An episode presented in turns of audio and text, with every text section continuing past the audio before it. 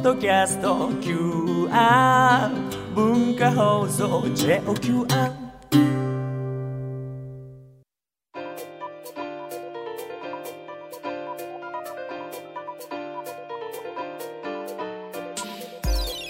大人カレッジ木曜8時台は健康学科の時間です。今週は人間関係を楽にする。精神科医の水島ひろ子さんに心が楽になる人間関係。理想の生き方を手に入れるヒントをいただきます。今週も水島先生よろしくお願いします。よろしくお願いいたします。さあまあ番組とは全然表では関係ないですけどね。ようやくあの水島さんの担当のスタッフが今日帰ってまいりまして、ちょっと入院するとかいろいろありましたけどね。はい、お帰りなさい。ませ。ようやくあの万全の体制で今日からスタートになりますがよろしくお願いします。さあでは今夜の水島ひろ子さんのテーマこちらです。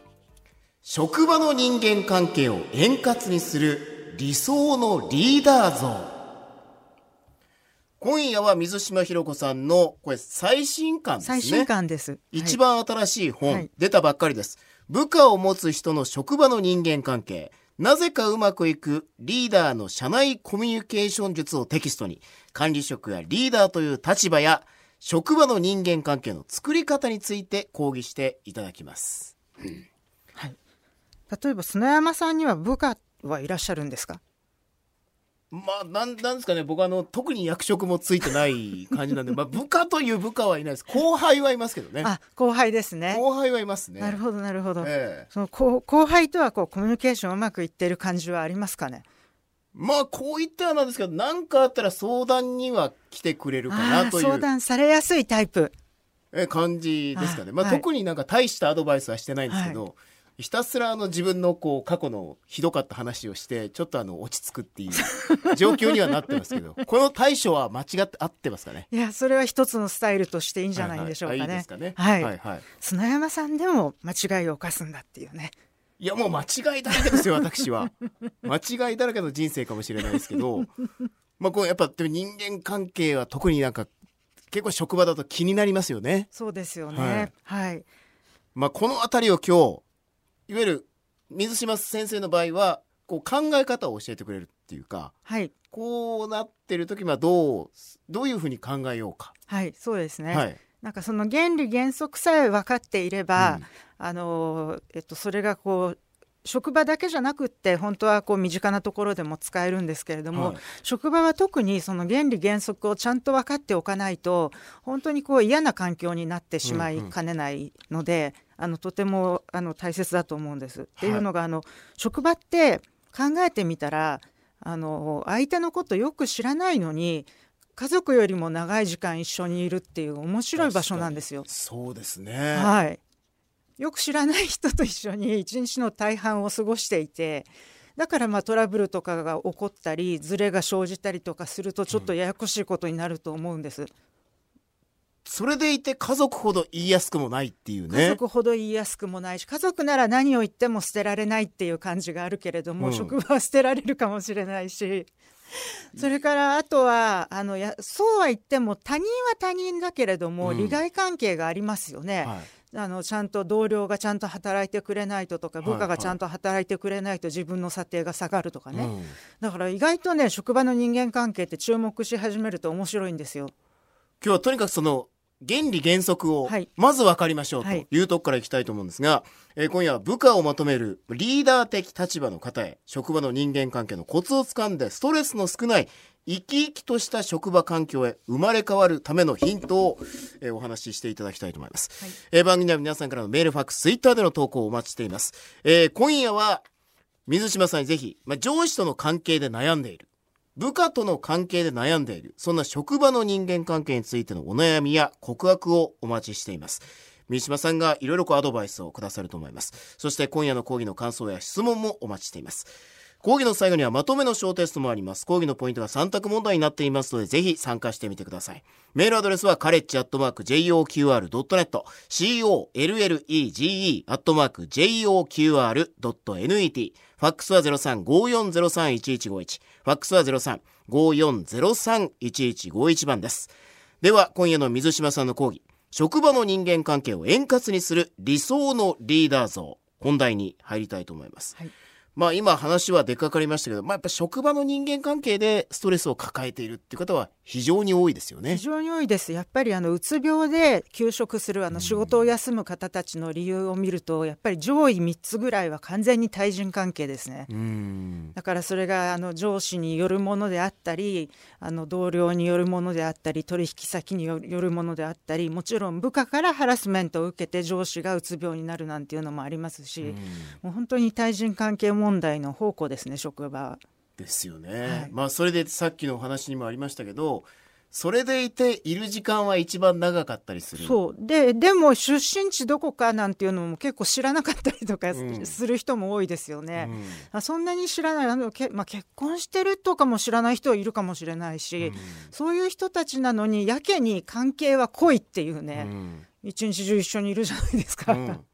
もう今この話聞いただけでちょっとストレスが感じられるような、はい、そんな環境にいるんだそうなっなんです。ていうのが今はい一つ感じました。だからそういう時こそ原理原則を徹底させていかないとうんすごく辛くなっちゃうんですよね。ですよね。はいまあそれでいてまあ他人は他人だからっていうわけにもいいかない。かないその人の失敗が自分にも跳ね返ってきたり、場合によっちゃいじめられたりみたいなこともありますからね。うんで一緒にしなければいけないけれども相手の家庭の事情とかは全然知らないと全然知らないか。とか性格もねななんでいつもあんなに怒りっぽいのかよくわかんないとかうんなるほど。まあこういうところが職場の人間関係を非常に難しくしている難しくしている。っていうことですよね。はいだからこの職場の人間関係がうまくいくと非常にストレスの少ない生活を送ることができる。そうですね。むしろ長い時間過ごす場所ですからね、うん。そこの人間関係が向上したらそれは幸せになるんじゃないですかうね。ん。まあ一つちょっとリーダーから今日行きたいとまあ、理想のリーダー像ですけど、リーダーによって、まあ、部下の立場からするとリーダーの空気によって、まあ、職場環境というのは随分変わりますよね。全く変わりますね。うん。はい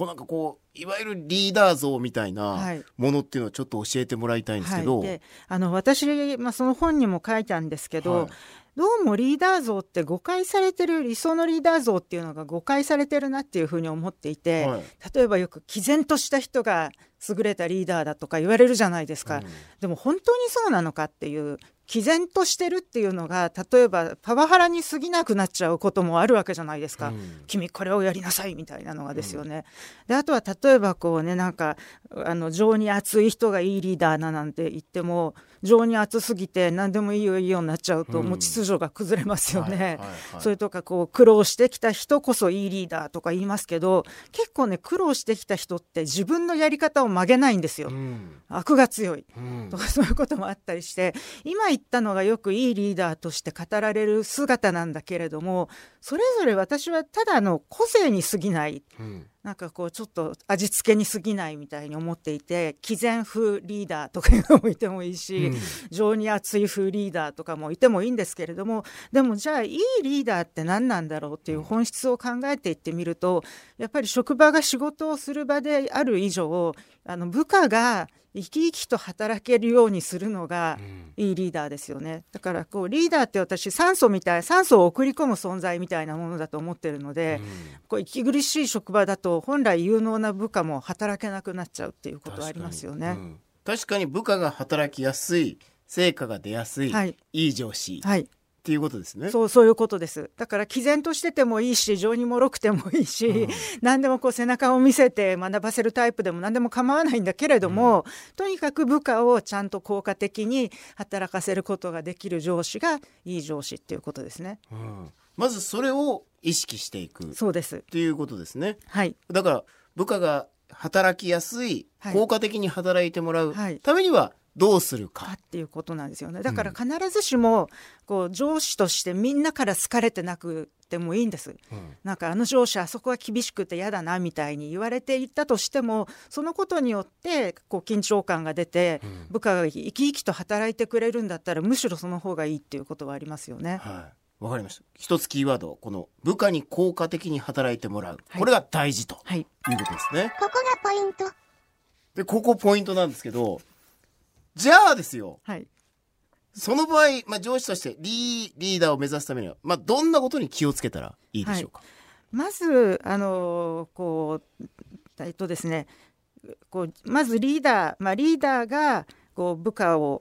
く苦しめるケースとしては、はい。やっぱりあの意外と多いのがね変なことを要求されるっていうのももちろん多いんだけれども、うんあの何を要求されてるかよくわからないっていうので悩んでる部下が多いんですよね。うんだから上司が曖昧な態度だったり、うん指示がすごくこう不正確だったりとかね、はいはいそうすると余計な仕事しなきゃならなかったりとか、うんすごいストレスですよね。うんですからやっぱりこう部下あの上司はこうきちんとあの伝えられる人でなければいけない。うんでただ伝えるためにはあのよく聞ける人じゃないといけない。はいあの一方的に何かを伝えているんじゃなくって、うん。あのよく、まあ、私はインタビューと呼びますけれども、うん。よく相手相手からインタビューしてどういうふうにすると働きやすいかっていうのをちゃんと部下から仕入れた上で、きちんと伝えられる人っていうことですよね。うんであとそれからあの今こうあの私もこうあのリーダー相手の講演とかよくするんですけど、はい。意外と皆さんお疲れなんですよね。うん。でなんでそんな疲れてるんですかっていうと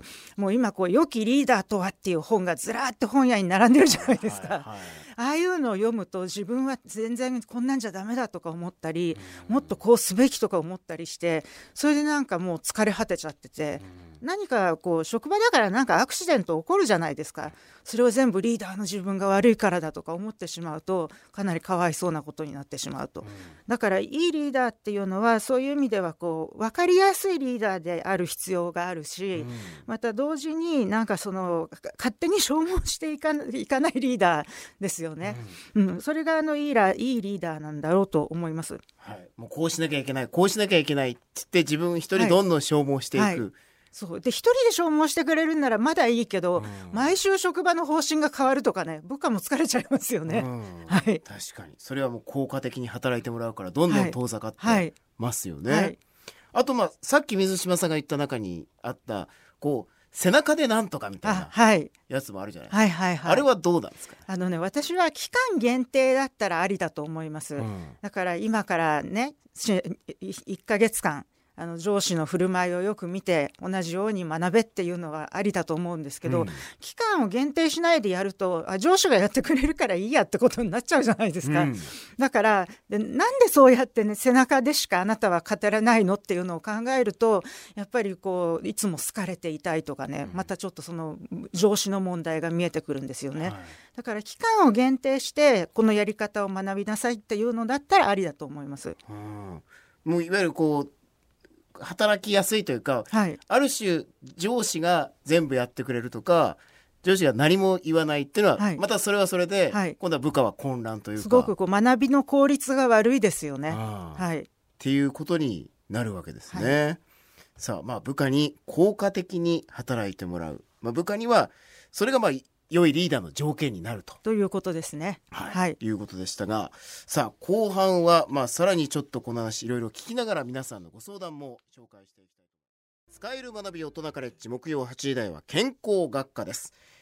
今夜は人間関係を楽にする精神科医の水島ひろ子さんに新しい本部下を持つ人の職場の人間関係をテキストに職場の人間関係を円滑にする理想のリーダー像というテーマで講義をしてもらっています、まあ理想の上司みたいなものをこう自分の中ではまあ考えないっていうかいい上司って結局部下に効果的に働いてもらう人だ。っていうことですよね。っていうことですよね、はい。でもところが割と上司も上司もこうなんか別に上司として生まれてきたわけじゃないので、今結構人からどう思われるかが気になる人って多いじゃないですか、はい。だから上司も結局そうそういう人もいるわけですよね、そうすると注意できない上司とかねいつもいい顔しちゃう上司とかあのそういう上司が出てきてしまうんですけれどもそこであの私がぜひこう強くお勧めしたいのが、はやっぱりあのここでもねあの自分を忘れるっていうことなんですね。自分を忘れる、えーリーダーとして好かれてるだろうかとかリーダーとしてどう思われてるだろうかって思ってるともう自分に意識が集中しちゃって、あのじ今度自分の機能が落ちちゃうんですよすごく。だだからこう人に話す時に緊張しないようにするためのコツとしてもやっぱり自分を自分がどう見えるかっていうよりは皆さん分かってるかっていう方を考えた方が、うん、あの緊張しないですしそれと同じようにリーダーとして自分はちゃんとできてるだろうかみんなからどう思われてるだろうかっていうのをちょっと手放してしまって、うん、あのリーダーはとにかくあのみんなが働きやすい環境を作る役割なんだからみんなどうかなどうかなっていうふうにこうみんなに目を向けていくといいですね。はい、ということがまあ、ポイントですね。ポイントですね。でまあ、やっぱこう職場での人間関係で、まあ、かなりストレスを感じている方が多いのか、はい、これ今度ですねなんかストレスチェックが義務付けられた、はい、というようなニュースもありました、ね。はい、あの法改正によってストレスチェックが、えーと、今月からですよね、うん、あれ？今日ってもう12月でまあ、12月ですね。はい。はい、ですよね。12月10日です。はい、失礼しました。だからもうストレスチェックが義務付けられている わけですよね。はいこれってのはどういうことをやるのかってまあ僕ちょっと分かってはいないんですけど、はい、あのこれはやっぱりあのこれからの試行錯誤って結構大きいと思いますしあのいいことでもあると同時に、うん、逆になんかあの人ちょっとストレス多すぎるから使えないみたいな感じで変な偏見を持たれたりする可能性もあるので、うん、ぜひうまくやってほしいと思ってます。はい。まあ、ストレスチェックをして大丈夫ですよっていうことはいわゆるまあ会社としても健康体であり、はい、いい会社、はい、みたいな